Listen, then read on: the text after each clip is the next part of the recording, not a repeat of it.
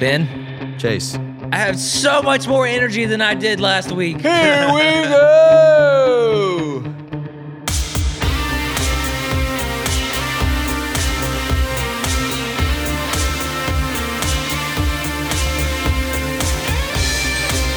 Yeah, that was fake. Sorry. Sorry. No, me, that was fake. You sounded genuine. Oh, I was, I was faking it. my apologies. Yeah. Chase, this is the episode I've been waiting for in quarantine. Episode 67. Yes, and I'll tell you why because this topic is the one I need the most help with. Oh. Yes. I think I'm the guy to help you with it. So a lot of our other topics, I'm like, okay, I'm just giving myself a hard pass. Everybody's having a difficult time. I got out my garage, I did 60 pull ups, and I rode for half an hour, whatever. Now, though, I'm in a real state of confusion, Oof. and I think a lot of people are there. Okay. Well, let's let's solve it. What is the proper track?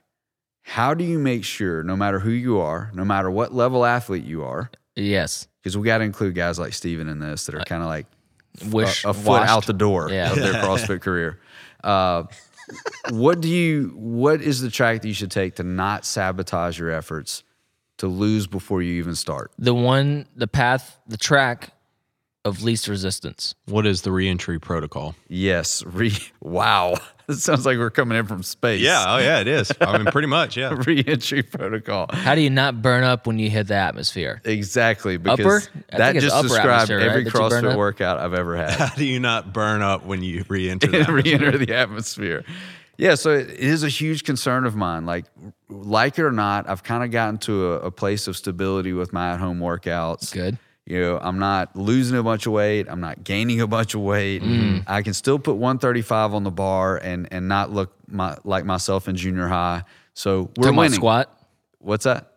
No, no, I'm just moving it from one part of the garage to the next. Oh. no Olympic lifting there. How far Just- can I throw this? how far can I move this loaded bar? Um, so all that stuff is where it is, right? But now I'm getting a little bit nervous because, and all of us, I'm sure a lot of us are this way. Now we have an opportunity. We're showing back up. We're working out around people. We're back in the location where perhaps when we left, we were in pretty good shape. I don't know. Hunter, you released an article about this. It's, mm-hmm. it's kind of on the top of everybody's mind. I think it'd be good to have a conversation for all of us. What do we do? Yeah, I, this. is- I mean, it's tough because everybody's uh, coming from different places. Uh, some people have um, a loaded home gym and were able to, you know, pretty much not miss a beat other than having to work out by themselves. Um, while others didn't weren't didn't really have access to much equipment at all and have been doing body weight uh, workouts, and then others have hardly worked out at all. You know, so um, everybody kind of is in a different place coming out of this. And so it's tough to know um, what you should be doing because um, our mind remembers uh, the fitness level we were at when we left the gym a couple months ago, um, but our body doesn't. And so we have to. That Uh, is so true. we have to we have to keep that in mind. I mean, it's it's just like how many times have you seen um, a 35 year old guy um, still think he's 18 and still think he can do the things he he could do as senior year of high school and then hurt himself? You know, you you we can remember what we used to be able to do and we still think we can do it, but that's just not the case. And so, what the most important thing for the first month is to just develop the consistent habit um, of coming to the gym again, of working out again. You have to get in that mindset of for this next month, month and a half, two months, the results of the workout are not important. What is important is that I go. Um, and so making sure your name's on that board four, five, six times a week um, is going to be imperative. It- typically, when when you're coming from some time off, I'd say anywhere from 15 to 20 workouts, and you should be back to where you were. And so, if you're coming five days a week, that's three to four weeks. Uh, if you're coming four days a week, that's gonna be what four to five weeks, something like that. Um, so just keep that in mind. Um, it's going to take some time to get back to where you were. So let's talk about it in categories of wins, Mm-hmm. because I think this is. E- we'll talk about what are what are some bad wins next. Let's start with the Yeah. the good wins. So the, Yeah. the healthy win, as I'm determining getting back into this, is consistency. And these wins are going to sound a lot like what we've done on previous episodes, but just reminding consistency and showing up. Mm-hmm. That's the win. That's a big win. Yep. Uh, that's the most important win. Uh, more than more important than what who you beat in the workout, what weight you do, what your time was, all that type of stuff. Consistency is going to be the biggest win of all of this stuff. Coming to the gym, uh, developing that habit because we are all creatures of habit. We talk about that all the time, and you got to get back in the habit. So even if you aren't back in the um, routine of going to work every day, maybe you're still working from home, you still want to start developing that habit of this time of day, I'm going to work out. Um, you know, four or five days a week, whatever it is. So Monday, Tuesday, Thursday, Friday, I'm going to the gym at this time. I'm putting it on my calendar. I'm not going to miss. That would be my number one goal for the first month, uh, month and a half of getting back into the gym is just developing that consistent routine. So part of our win too, and I think this has been a huge source of comfort for a lot of people, fitness wise. Uh, we're going to even maybe drop a track. We're going to go from this track to this track because we know that that track is going to help us be cons- so everything is viewed through the lens of consistency. If I get back in there and I'm like, man, I know I can do that weight on the bar, I can do that many reps of that particular movement, but it is going to make me sore for two days. Yeah. You probably want to avoid that because that's going to hurt your consistency. Yeah, and we're trying to avoid that type of stuff just with the type of program we're doing. We're not going super heavy. Um, we're trying to do more AMRAPs um, so people can kind of go at that moderate pace. Um, we're we're trying to control uh, as many variables as we can as coaches and as programmers, um, but you, you do have to really more than ever check your ego at the door and don't think about what you were able to do or what you used to be able to do when you're coming in. Just ex- embrace and accept where you are and be uh, be willing to stick with um, what you're able to do that day. And so if that means instead of doing 95 pounds doing 75 pounds if it means um, instead of going at 100% it means going at 92% or 90% um, it, that, that's what that's the case yeah it, it doesn't matter you know in six months from now it's not going to matter one iota what your score was on the workout. It's not going to matter a week from now what your score was today on the workout. But what will matter in six months or in a week is whether you came and whether you um, did whether you did too much. If you did too much and and tweak something and and have to sit out for two weeks, that's going to matter. Um, but if you just come consistently and put the work in, um, that's that's what's going to set you up to be able to make the the progress and get back to where you were. So you know, checking your ego at the door. Um, when in doubt, going lighter. When in doubt, going less skill. Um, and finding that that con- consistent pace that you can hold um, for for a month, month and a half is going to be what gets you um, back the fastest. Those are all really big wins that are easy to say, but get very difficult when you get in a competitive environment. Mm-hmm. And uh, and you you don't want to lose that. The the competitive environment is part of the magic. Uh, but it can play some mind games with you. So just just to recap what we said so far, the consistency in showing up, the checking your ego at the door. These are things that you can evaluate post workout, but they're usually not the things that you are evaluating post workout. That's what that's the habit that probably has to change for most of our athletes. When you finish this workout and you're headed to the car, you're thinking, did I show up? When? Did I check my ego? When? Right. When I was in doubt, did I go lighter? When? Mm-hmm. The reason we're going to go lighter for less skill is so that we can kind of push the envelope of intensity a little bit without risking injury. Those are all really important things. Mm-hmm. So if you just had that as a mindset, leaving Coyote Fitness, you're going to more rapidly progress through this intermediate phase of getting back Oh, into the journey. absolutely. You'll you'll you'll recover. You'll get there so much faster if you do that, as opposed to coming in and trying to go um, use the weights that you used to be able to use. Because you're what's going to end up happening is you're going to go slower. Uh, your technique's not going to be as good. Um, you're going to have more likelihood uh, to get hurt. All that type of stuff. Um, you're going to get it back much faster by by going consistently lighter um, and doing what you can each and every day. Your body's gonna the body remembers what you've done. It's gonna it's gonna adapt very very quickly to get you back to where you were. So that's that's what's gonna you know get you there. So that's you know coming consistently to the gym um, and and doing a manageable amount of work is going to be the most important thing you can do. And then the other most important thing you can do is to start getting your diet back on track. So we know how hard it's been for people to um, to consistently you know eat healthy it's really hard when you're sitting at home all day not to be able to snack, go to the fridge, check it 20 times, see what's in there.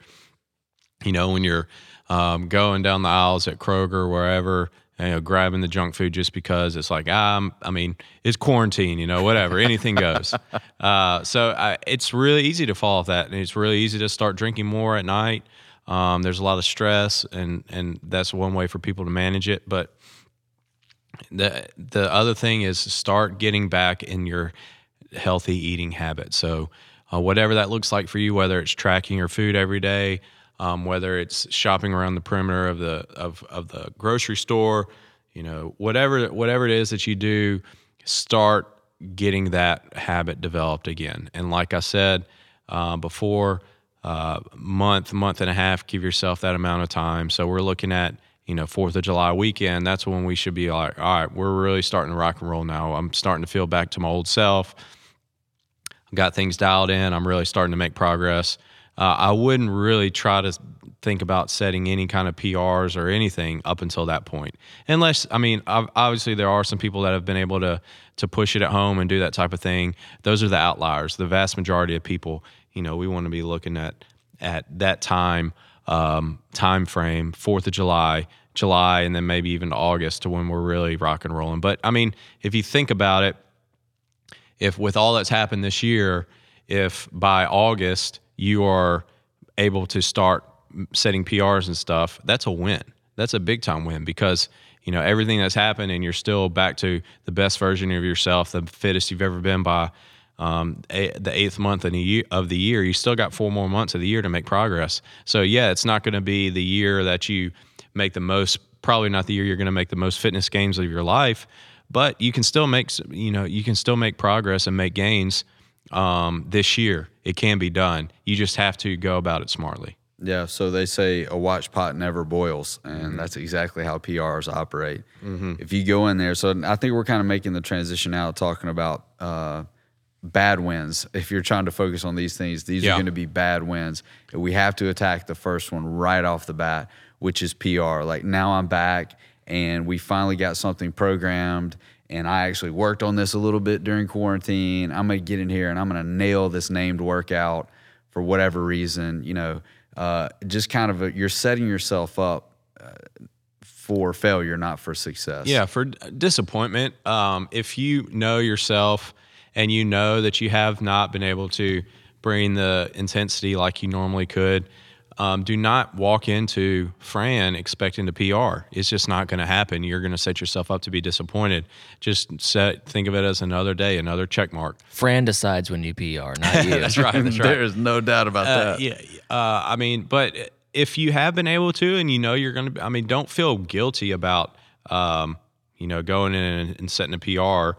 Um, if you have, you know, been able to put the work in. Like I said, everybody's different, but uh, don't feel the the the performance pressure. Just I don't you know I don't think you should ever feel the performance pressure. Honestly, you know if you it, you got to play the long game with all this type of stuff and there should never be any pressure to to PR. You know, if you do PR, that's great, enjoy it. But if you don't, don't beat yourself up and feel like you wasted all this time and you didn't make any progress. That's just not the case. It just might not have shown itself that particular day. But um, I think that you know as we go forward in this, um, as we're coming out of this, if you can just focus on giving your best effort each and every day and not focusing on the outcome, you're going to end up um, a lot farther along than if um, you come in and try to set a PR um, the first day back. Yeah, a lot of it comes down to how you focus that uh, intensity in your competition. So a lot of people would choose those PRs. Like if I don't if I don't see the confetti yeah. in, in SugarWOD, like this is a wasted day. Yeah. You know? mm. uh, the other thing is, and I think there's going to be a lot more of this with a certain segment of our population than others, but it needs to be mentioned. Um, a lot of folks are going to be watching other folks. Mm-hmm. How did they weather quarantine? If we get into a workout, well, like normally I'd have a leg up on the, these particular people. Am I going to beat them again today? You know, yeah. like like uh, a metric that is either yourself in the past or someone else in the present. Those are bad wins. Yeah, like determining whether you had to go workout or not based off if you beat somebody else is such a terrible, terrible mindset to have because there's so many variables that are completely outside of your control. Like maybe they had a really bad day. Maybe they got three hours of sleep last night and didn't eat anything, any food, and you're you beat them, and that's going to mean that your workout was success. Well, maybe you could have you did just enough to beat them, but you really had more in the tank and you could have gone faster. Um, and on, and on the flip side, maybe somebody beat you and it's the best day they've ever had, and you did really good on the workout for what your capability is, but you're still um, disappointed because um, you you got beat by somebody you feel like you shouldn't get get gotten beat by. Use the other people for a push and to, to allow you to be able to push yourself a little bit harder than you normally would have. But at the end of the day, all the only really thing that matters is did you give your best possible effort today? And if you did, then that's a win. No matter what the weight was on the bar or what the um, workout score was, you can't control all that type of stuff. You can only control what your effort is, and that needs to be your only measuring stick day in and day out.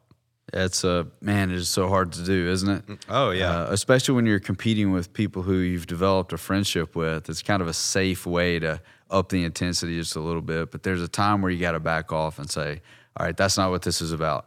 You know, we've had to learn that lesson the hard way over the years inside of our community. You know, like it, it is about using leveraging competition in a healthy way, not an unhealthy way. yeah. So uh, let's talk about some other bad things maybe to be focused on. I think one thing I'm hearing a lot is body composition. Uh, how, how my clothes fitting? Or I want to make sure that, uh, I mean, people fall into this trap a lot where they're watching the calorie burn more than anything else, and eventually they just start eating muscle. Yeah. because they're not they're not eating enough. They they lower their protein intake. They up their workout intensity, so they depart from the program because they're focused too much on their body composition instead of letting that take care of itself over time. Yeah. Uh, which is a great place to mention the Beachbody Challenge is going to help people keep that in check. If that's the thing that they're most concerned about, then there's a protocol that can be followed, even post quarantine, reentry into society. You could be a part of the, if that's part of what's going on in people's minds. And I think, look, a lot of people have a lot of insecurity about how they look, and uh, we certainly don't want to pick on that. But if you focus on it too much, it can derail your efforts. So the be- let's can we talk about the Be- Yeah. Beachbody Challenge for a Yeah, second? sure. So uh, maybe a few things that would help in that arena if they do go ahead and sign up for the Beachbody Challenge. How's it going to help us keep it kind of in between the ditches on that? Yeah. So Wait, is it already going on while this? Uh, it'll be we'll we'll be having the meetings this week that, that this podcast Releases, comes out. yeah. Okay, cool. So that you can still go back and watch the videos or attend Just the just meeting. producing over here, guys. Continue.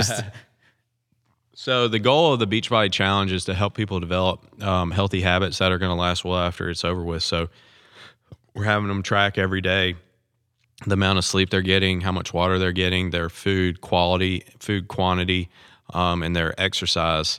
And so we're, we're they're getting points every day that they're hitting their numbers in those categories and we're trying to do it every single day. So if they do it every single day for five weeks, um, they should be developing um, a healthy habit. And there's lots of people that have developed healthy habits last year in the Beachbody Challenge that are still keeping them to this day. And so that's what the goal is. Like if you're having trouble um, doing things consistently, then this is going to be um, a great opportunity for you to be able to um, start developing those habits. And there's a score sheet, and it's just blatant. Did you do it or did you not? And then at the end of the week, you'll get a score of um, what your point. The higher the point score, the better. And what we saw last year with this, this is a new way we do this. Starting last year, the people who had the highest scores were the ones that made the most progress. I mean, it was just as straight and simple as that. Like the more points you got, the more consistent you were, the better progress you got um, on your body fat scan or whatever. So, like I said uh, last episode, you know, last time we had people who lost over 5% body fat, who lost over 10 body fat pounds, not pounds, but body fat pounds, which is just mind blowing for people to be able to do that in six weeks. And so, this, this time it's going to be five weeks. And uh, that's going to give people plenty of time to develop the habits. But if you do it consistently, that body composition will change and it'll change drastically uh, because your body is going to learn very quickly what it needs to do and what's going on. Um, and so I, I, I, it's I highly recommend it for people just because it, it's a great way for people to be able to um, learn uh, what habits they need to be doing and start developing them. It really comes down to don't don't try to uh, determine the process. determine how you're going to participate in the process. Yeah. You guys spend a lot more time researching, studying, trial and error on the best ways for the human body to change. And I think the temptation, the wrong win, if we could kind of wrap up the wrong win conversation here, would be for people to say, you know what, I'm going to design my own process and it's going to go this way. If you could take all of that energy that you would spend trying to design your own process and dial in how you're participating in the process that's already set out, you're going to achieve the results that, that you're looking for Right. you know, and a coach is going to be there with you over time to say, "Hey, you know, dial that back just a little bit." You're you, there's an unhealthy tipping point that almost all of us have been thrown into. You mm-hmm. know, what we're trying to establish now is how do we get to that healthy tipping point to where you get to the end of the Beachbody Challenge or the or July 4th if you don't participate in the challenge. All right, I passed. I'm past that tipping point. My habits have changed. It would be more difficult to go back to the other way than it is just to keep this going Right. that's kind of the goal. So, and I, and I think we should say every coach at every location is going to have extreme sensitivity to how difficult this process is going to be for people. Uh, so, the hand holding, uh, we have a strategy in the Coyote Fitness family. Sometimes we're going to give you hugs, sometimes we're going to punch you in the face. You know, Right. It just depends on what you need that day, right? Yeah. So I think uh, people putting themselves in the environment, that's why that consistency and showing up in the first place is the primary win. Because if you do that, all these things, because of the culture that you guys have created uh, at every location, you're going to be able to pace through that well and get the results you, you're out for. Right. Absolutely. I think we nailed it. we all just started looking at each other.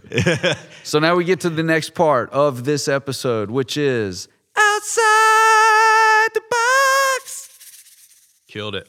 Nailed it, man. See, look that I committed to the process and it's coming back. The body remembers. to the pro- That's right. The body remembers. So we should admit very publicly Yes. that the outside the box has been a new challenge for this particular podcast. yes. But I like the direction it's going. Yes. Not to say that when sports and all sorts of things uh, comes back that we would ever commit to this model long term. Yes. But it's working for us now. Yes. So the topic we're going to discuss for the three of us is Yes. man, it would be cool to be good at that. That's what we're talking about. Oh, I thought you're yes. No, whatever you're thinking when you hear that phrase, man, it'd be cool to be good at that. What is that thing for you? Hmm. I'm I'm good at so many things I feel- already. yeah. Uh, what's left? Hard to find new things. I, my list is probably too long. It's probably the hardest thing. I could just say all of them as they pop in my head while I buy time on this podcast trying to think of them. That's all I got. all right. I'll go first. There's, Okay, There's please. a couple of things that I want to learn uh, to do in the future, and I kind of started working on the first one in the uh, last year, and I kind of fell off. But I want to learn how to speak Spanish.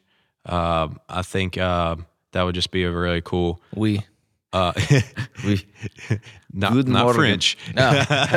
or French or German. Yeah, or French. Yeah, I probably speak a little more French than Spanish just because I took it in high school. But um, I would like to learn it just because I think it'd be have a really cool skill to have. Um, so That's interesting because your travel is not centered around Spanish speaking cultures. it's not, but I mean, there there's Spanish speaking culture right here. You Correct. know, there's a lot of people that speak Spanish here. My my uh, sister in law speaks Spanish as her first language. So um, Does Greece still speak Greek? It's modern though. Oh, really? Yeah, it's Yeah. different. So Anyway, sorry. Yeah, when your sister in law starts going into Spanish, I'm Yeah. like, oh, dude, I don't know what you said, but I just yeah. feel worse about myself. Does Ty know Spanish? I think he understands it, but I don't think he can speak. He probably knows the tone. yeah. Uh-oh. I think that's an angry yes. Okay. Yeah, that is an angry yes. Yeah. Um, so that's one. Uh, the second one is I would love to be able to play an instrument one day. Um, I, I I've always wanted to play the drums. I thought that would be really cool. Uh, it looks like a lot of fun to do. Um, and obviously the guitar. I mean, the guitar is really cool as well. So, Overrated. What'd you say? I said it's overrated. It's So- The guy who overrated. can play. You're just looking to pull out the You look guitar to unenthused when you're playing it, Chase. Huh? You you don't look very very. It's because. I'm focusing so hard on not messing up. and he knows everybody in the room is thinking, he's behind the mic, but I never hear him sing. Is he rapping? What is he look- doing He back looks like he's talking. Yeah. So some behind the scenes information when Chase is on stage playing guitar, often he is also giving instruction to other people who are on stage about what's coming up that only they can hear. that only they can hear. And chewing them out for missing their chords, right? yeah. That's that's exactly what I do because I'm not the one messing up. You are. He's literally fired volunteers in real time. Yep. Cut everybody. Hold on. Hold on. Put your hands down. So you are going to be a Spanish speaking drummer at some point in the near future. Yeah, Enrique Iglesias. Did he play the drums? I don't think no, so. he doesn't play an instrument. He barely sings. Enrique Iglesias. Uh, okay, is that that's it? That's the only two things you got? Yeah, Uh, that's I mean, it. there's lots of other things I love to do, but yeah, those are those are two of them. All right, I've got um, I have two, and they will not be a surprise at all to anyone who spends time around me. The first is, and I'm making a lot of progress in this, but I I, swear if you say building, woodworking stuff. I'm going to get to that. Oh, okay. I'm going to start though with I want to be able to walk out onto my patio and grill anything that can be grilled without having to reference my phone. Oh wow! So you just know how long a pork tenderloin takes. Yes, yeah. I'm, so I'm trying. To grill so, master. I, I grew up on uh, Strickland propane. I grew up on propane, and now I'm having to figure out how to grill like a man, and it feels a little bit difficult. Uh, that was sexist. yes, definitely. Oh, okay. Wow. Yeah. Well, I'm not. g- I'm gonna pick on a guy who's like me, who's out there literally next to the grill with his iPad. Like, come on, man. Like, you ought, you ought to know how to do this. You know, it's like a guy who's mixing a cocktail who's looking at his notes the whole time. It just something feels wrong about it. So I want to be able to walk out on. I want to be really good at that. Like, hey, we should do some ribs. Okay, I know how to do that. Hey, we should do Ribs. some Wow. Boston butt. We Thought should. you didn't to- like barbecue. Yeah, that's, You've listed two barbecue things back to back. yeah. Are we? is that last episode we're referencing? It's a it's a grill. It's You a sit grill. on a throne of lies, man. So when you, so when I, it'd be, it'd be really cool to be good at that. That's one of the first things I think about is uh, being able to cook food outdoors. Then the next level of that would be able to uh, take it to the open flame. I think that would be awesome. Do you have an open flame? No, but. I'm saying like if we're even if I'm in the woods or if we just have a fire pit available, I know what to do. Hmm. Which takes you into the Dutch oven, kind of like man, a guy who can make biscuits in a cast iron skillet. I could do a roast in a Dutch oven. That's all I got. You can't see me, listening audience, but I'm my hats off to you if you're that guy. Okay. Mm. Uh, the other one is, and I will be more and more clear about this. Not just woodworking. It would be cool to be a guy that could build something with no power tools. I watch videos on this all the time. Those guys are incredible. They just take hand tools, saws, all that kind of stuff, and they make something beautiful and everything works. And that's next level. I'd love to be that good. Mm-hmm. Right now, I cheat. You're such a hipster. I think you're more of a hipster than any young person I know. Really? Yeah, you do that kind of stuff. This is not. I'm not mocking you. You do that kind of stuff a lot. Where it sounds like I'm mocking you. You're just surprised. yeah, you do that kind of. You get interested in that kind of stuff a lot. Like the, for lack of a better way to say it, like finding the hardest way to do something. Yes. And like you find that attractive because it's like the old style. exactly. Yeah, it's interesting. That's why it'd be cool to be good at You should that. churn butter. Look, I have I thought want to about see that. I want to see you churning butter, bit. I have mm. thought about taking some time off to Sabbatical. Yes. Spend time with the person who does this. Because that that's how you learn. Hey, You do you know somebody that does this? There are a few people in town, yeah, that can teach me because I'm. I Are they all over the age of 70? most of them, yeah. That's I basically know about. nothing, nothing. If it, if if I can't use a power tool to do it, Hmm. you know, you know who else was a carpenter. So anyway, uh, right, bad joke. So th- those are my two things, and uh, I think it's because I feel so deficient in those two categories, and I'd love to master them. Yeah, I'll kind of stick in the same vein. I think it'd be super. I've always been attracted to the people that can drive horse and carriage. You know, like I can drive a car, but you know that's just the easiest way to do something. Now you are mocking. Oh, me. okay, sorry. Although I have a story about a guy who could not drive a horse and carriage very well. you can tell it real quick. He almost killed people at a wedding reception in New Orleans. Oh, we were at whatever the one of the big hotels is there. It had a breezeway, and they were picking up the uh, bride and groom to, you know, I guess make a lap and come back to the honeymoon Mm-hmm. Rolls suite at the Royce. same hotel.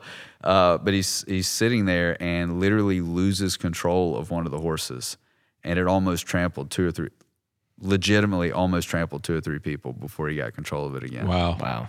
So Well, that's crazy. if you're going to venture into being good at that, you better really be good at that. No, not. I don't think there's an animal I dislike more than horses. I think something that would be That's really cool true. for you to be good at is learning how to cook salmon.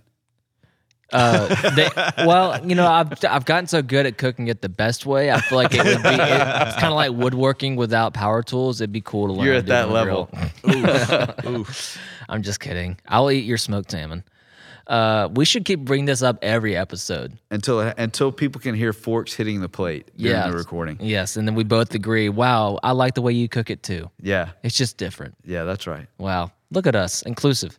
Um, I would uh, Hunter's one about an instrument is a good one for me. I, I'm currently trying to learn the piano. Like, so I already have the benefit of like knowing the notes and stuff and the chords. It's just like making my hands do what I want them to do. You know, uh, there's like, a, yeah, They're attached, but they're not doing what I'm telling them. I would love to be good at the drums. There's actually like similar stuff between the two, like independent uh, motor control and stuff like that, like being able to do, you know, being able to do quarter notes on one hand while you're doing eighth or sixteenths or triplets on the other. I don't know, just that kind of stuff. Um, Believe it or not, I know I do know what you're talking about. I believe you.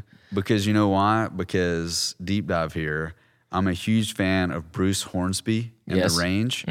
Uh, even though I was born well after their popularity, but this guy apparently one of his greatest skills as a piano player and musician is to be able to play two-handed independence, is what he calls them. But I've got something going over here and something going over here, and they don't they don't really match, but ends up they do. Oh, that's um odd or yeah, never mind. Never Um, mind. yeah. Sounds hard. Different podcast. Yeah, deep dive. Um, cooking has always been interesting to me, but like, I don't want to be like good at everything. You know, it's not it's not like yours been, which is a good choice, but just like being really good at like a specific dish. You know what I mean? So you've nailed stir fry. I have, this. I've nailed stir I fry. saw a picture that you've apparently nailed wings as well. I, yeah, uh, they were. I don't want to say nail it because it was literally my first time to do it, but they were freaking good. You weren't disappointed. Yeah, I used the same teriyaki sauce that I use on my stir fry, and thought I wanted to use this on wings, and it was a good choice. Um, So it's cooking, but not all types of cooking. yeah, I, I don't have the specifics to it yet. I would, but I just want to be like, I want to be, I want to hear people say, "Gosh, you know who's really freaking good at X dish? Chase." We And should then- go to his house and have that. Yeah, Yeah, I get that. yeah. You know who's really good at ordering takeout? Chase. Red Samurai all the time. Oh man, I, had, had Red Sam day, by the yesterday. I know you're mad at me about it, but No, I had it I, yesterday. I'd already had it. It wasn't like I was deprived of it. First time in eight weeks to have Red Samurai. Man, Huge fan. for all of you that have no clue what we're talking about, I feel sorry for you. go to Red Samurai if you live here locally in the Jackson area. You uh, go to Red Samurai, you ask for the chicken bowl, and the guy behind the counter, if he doesn't know you and you order the chicken bowl, he immediately looks at you very suspiciously. Yeah. How do you know? In fact, the first time I ordered it, he asked me, How do you know about the chicken bowl? Yeah. I felt so cool. I know about the chicken bowl. So, all right. So, you have to, very publicly right now, you have to tell us what this dish is that you're going to master. Oh, I was not prepared for that. That's why I asked you. Oh, you know what would be really good to be good at cooking? It's biscuits. Like who is who is not impressed by like just bomb homemade biscuits whenever you I have love them? a you good know? homemade biscuit. That's I think- a- yeah, that's pretty good because there's lots Like of cast variation too. iron, Yeah, you yeah. can say all sorts of different types of biscuits are good. You know when you hit a bad biscuit, Right, yes. but all sorts of different biscuits are good. So I would be interested to see like you're the tall, dense biscuit guy, you're the light, fluffy biscuit guy. I would say uh somewhere in the middle because I hate when like the the outside is literally like a like your pet rock. You know what I mean? I like just a, a nice little crust and then just unbelievably not and not these you know those layered biscuits. oh yeah, I hate those. I don't want those. yeah. I want like true country home style biscuits with the perfect crust and fluffy on the middle. That just it, it's a sin not to have some grape jelly on it with I was about butter. to ask, like, what condiment would be offensive? Like, if I put syrup on this biscuit, would you be like, how No, I. I because just because I don't like syrup on my biscuits doesn't mean that people should have to abstain from that. What's you know, the go-to biscuit preparation? grape jelly and butter. Grape jelly and butter. It's the Plus best. butter? and Yeah. l- light on the jelly. I don't like when it smothers. It. I love honey butter. Ooh, I like honey butter on bread yeah. More than For my biscuit, I'm going old school. It's just grape jelly, no butter. I don't have Just time grape for that. jelly? I No got to get butter? the first period. Yeah, I like bis- just biscuit and butter, baby. yeah. Yeah. Biscuit and butter guy. Man, this may be my favorite segment we've done. yeah, Let's just keep saying good things. yeah. All right. Well, I'm looking forward to these biscuits. So here's what's going to happen. We'll have a get together. And we will have Hunter explain to us what he's about to play on the drums in Spanish. We can be- what language are you playing in, dude? Spanish. Just learn Spanish. Let me show you on the drums. Uh, so then we can be sitting at a table that I made, right? Yes. Uh, and we can have something off the grill also that I made. If I see a single screw in this table, though, I'm gonna You'll be be like, pissed. I'm out. I'm Yeah. out. And then at the end of the evening, we could have biscuits that we turn into dessert based on our choice of condiment. Mm, true. This would be the perfect evening. Yeah, biscuits are like cereal. You can you can have them anytime you want. Of course, that Yeah. goes without saying. Yeah. So we're Wow. kind of skirting the line here, though, of our outside the box and recommends because it sounds like Mm. we're recommending biscuits. Well, I Always. would. Yeah, that's that's a standing recommendation every Yeah. episode. It's like the understood you of Yeah. recommendations. Biscuits. Biscuits. Yeah. So do we have recommendations this week? Surely. Surely Hunter Hunter, has read does. something. Yeah, Hunter, go first. Did I talk about the Last Kingdom TV show? No, No. you haven't. You a have lot not. of people have, but you Yes. haven't. It's trending in the top whatever. Yeah, right? I uh so so it's Top one thousand. yeah. Uh, it's uh, based off of a, uh, this book series uh, called the Saxon Chronicles, um, and it's about the like late 800s in England, and it was like di- divided, like it was a bunch of different small countries, like uh, Wessex and Northumbria, and uh, uh, I forget. Um, I forget what the other one's called, but anyways, and then the Vikings are invading from the north, and and it's basically the story of the founding of England as a unified country, um, and it's it's it's really good. I read all the books because I'd seen the show, and I wanted to read the books first, so I read the books. There's like eleven or twelve of them, and still more of them coming. So last week, No, no, I read them over a long period of time. They're they're short, easy reads. Um, but uh, so we've been watching the TV show on Netflix. It's really good. The, the fourth season just came out. Um, uh, the the main character is Uhtred. He's he's kind of like a he's he's just all around awesome. Like I was about to say, around- how how do you feel about them? The main in the beginning, there's obviously the lead, you know, the Ragnar of this version. Mm-hmm. Yeah. Okay. I'm like, okay, he seems a little bit more like young slash cocky slash Yeah. not his own purpose with his life destiny. yeah. But there's also this like female character that I'm, I don't know. She just bothered me. Have you you hadn't watched it? I got maybe three or four episodes. Traditional Ben. I Oh, you got to get past episodes. that. You got to get farther. Oh, you're talking about Brida. The yeah. Yeah, I'm just like, okay, I don't know who you are. it But sounds like a cheese. You- Brida. Brida. yeah, that's what she has to show. I don't know. I'm not trying to attack attack her ability as an actor, but it just it was part of my reason for going. Yeah, I was already on the fence about this main guy. There's a lot. Uh, there's a lot that happens in the first season. It like it, it jumps all over the place and stuff happens really fast. Um, it starts slowing down after that. But uh, no, you, you he becomes like a very likable uh, main character. He's I do ve- like the fact that he's the underdog. yeah. Oh, You know, he definitely got that is. right. And another thing, and it's they like this right. whole conflict, and we're like he's a he's uh He's both. Yeah, he's English, but he was raised by Vikings, and uh, so then, but then now he's back on the English side, and, and he's fighting Vikings all the time. But th- it's like this this cool interplay, and it just kind of shows like they were all interwoven in that time. Like there was Vikings and um, English people all like fighting and living amongst each other this whole time, and it's just this mass cluster of things going on. But it's What's it's this good. book you loaned me? I read it actually. I can't remember the title. Oh, yeah, that was the Vikings. Vikings. Yeah, I can't. Re- what's the title again? What's the title of the book about Vikings? that was But- actually like a more of like a history book. Yeah, but that's one of the main points that it makes is like the Vikings literally invaded the world, Mm-hmm. and a lot of them once they invaded a place, they never left. Yeah, and they intermarried and they got Yes. mixed in between, and yeah, yeah. That's They- why we have blonde hair. It was part of the demise of their culture actually, and that they, you know. Mm-hmm. But anyway, yeah. So here's what I'll say that this show does get right. I will vouch for it on this. A lot of times you jump in on these Vikings or or history shows, you're like, oh my gosh, this is this was terribly filmed and incredibly cheesy. And this looks like the costumes from my high school theater class. They did a great job with the show. They I mean, did. The just the quality of TV production has gotten so much better. They put so much more money into it, and it's such it's more realistic. Um, it's not as high quality as Game of Thrones or anything like that, but it's still well done. As long as TV shows like The Walking Dead exist, TV will always be second fiddle to film. But Hunter is right; it has gotten better. Yeah, so much better. I think the vast majority of TV, yes, is less than film, but the, there are very. I just rare- wanted to throw some shade on The Walking Dead. Yeah, there Yeah, there are rare exceptions. yeah. All right, so it sounds like you're next, Chase, with your recommend. Oh yeah. Uh, so there's a great show coming out, uh, Walking Dead. I don't know if you guys. uh, no, I'm gonna recommend. Uh, I think at this point years ago, because this is a this is a long spanning podcast that has stretched many generations. Um, in a previous generation, I recommended a band called Vulfpeck. Uh, now I don't. I haven't gotten any follow up on if anybody followed that recommendation on like episode nine. Oh, I have. I've- yeah, I know you have. Yeah. I'd bet Hunter hasn't.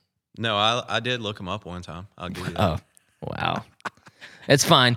Uh, I looked them up on Spotify. I did look them up once. I wo- looked them up and made an informed decision not to listen. But I, all right. no, I think I actually do think I listened to one of their songs or maybe a couple of them just to get a vibe of it. They're talented people. they are. They are. They're very talented. Anyway, they have a spin-off band. If you like Vulfpeck, then you might like their spin-off band called the Fearless Flyers. It is, I don't know how to describe it. I honestly don't even know what genre it is, but it's just it's incredible. Uh, they got a they got a catalog that they've uh, they started back in like 2017 or I think 18. Um, I don't know how to describe it to you. I really don't. But it's worth you going and listening to it. Uh, start at the beginning, get a feel for it, and then work your way up to the the EP they just released this week. I think the week of recording. Excuse me. Uh, you're gonna want to go and listen to it. You got nothing better to do. I promise. So do it. There you go. Yeah. All right, I've got some pretty in-depth recommends. Mm. So, do we have any time left in this episode? You. Uh. Yes. We always right, do. I'm going to take it up. All right. So the first thing I'm going to recommend, uh, first two things I'm going to recommend are going to be music based. All right. Everyone brace yourselves. Here we go.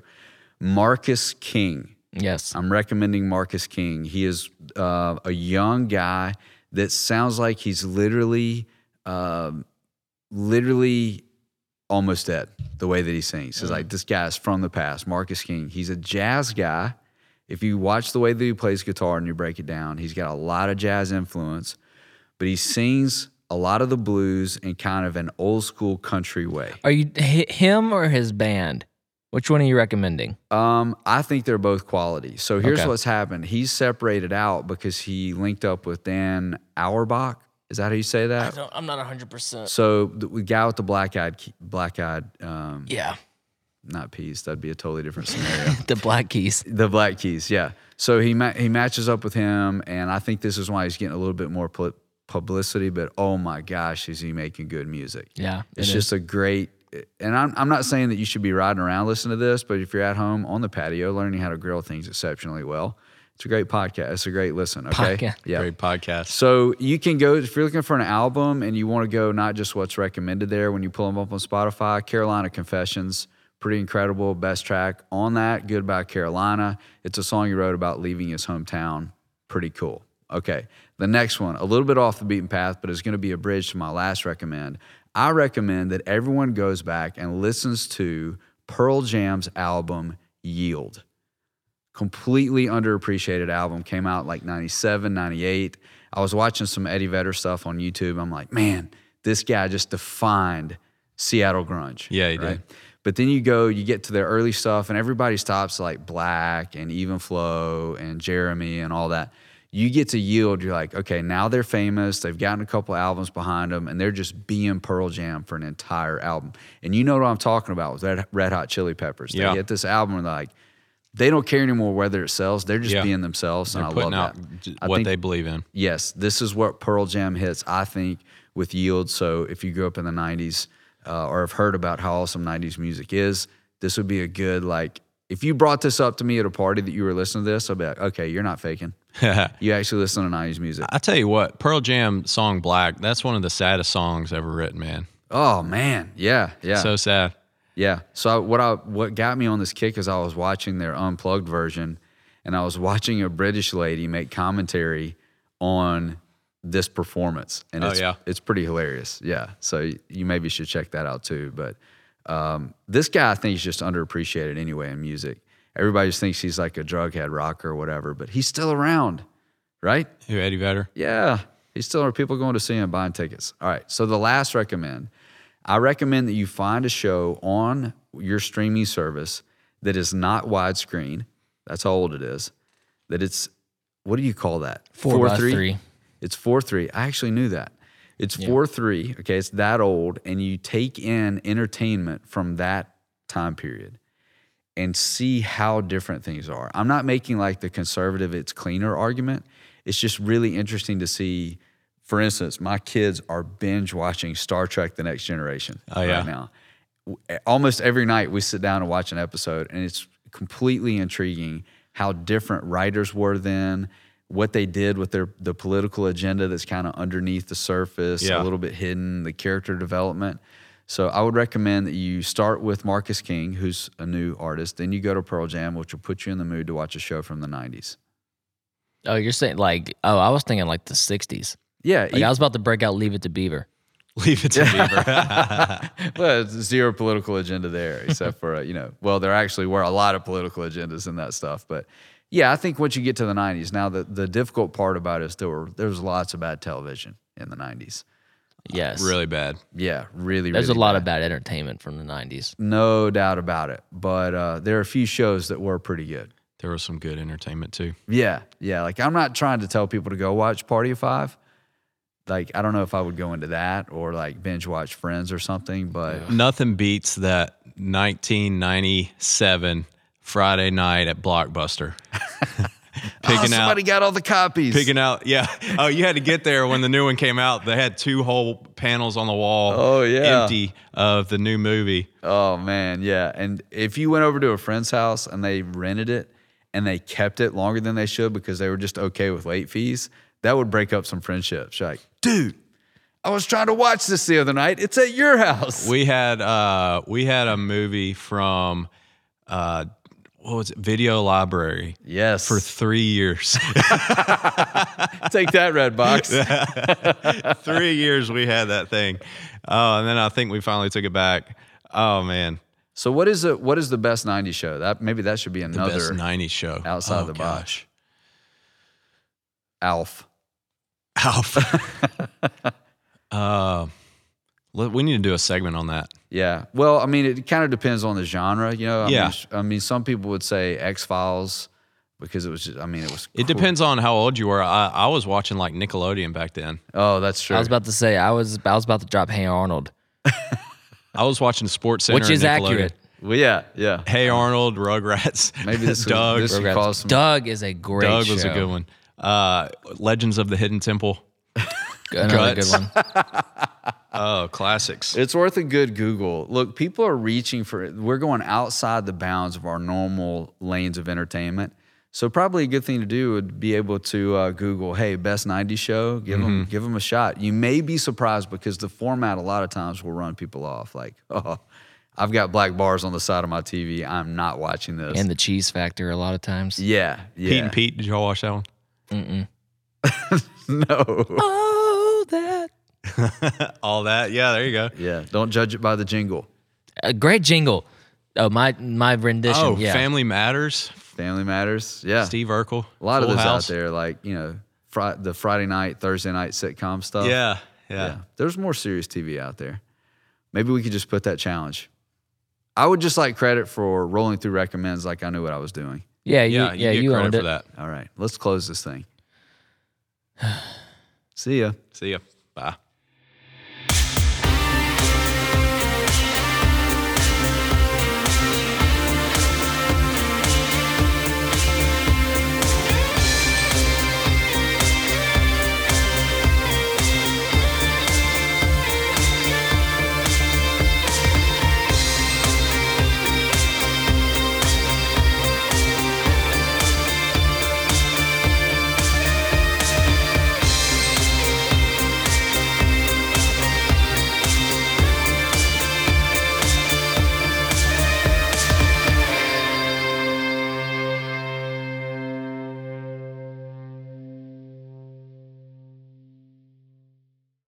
Silky smooth sounds.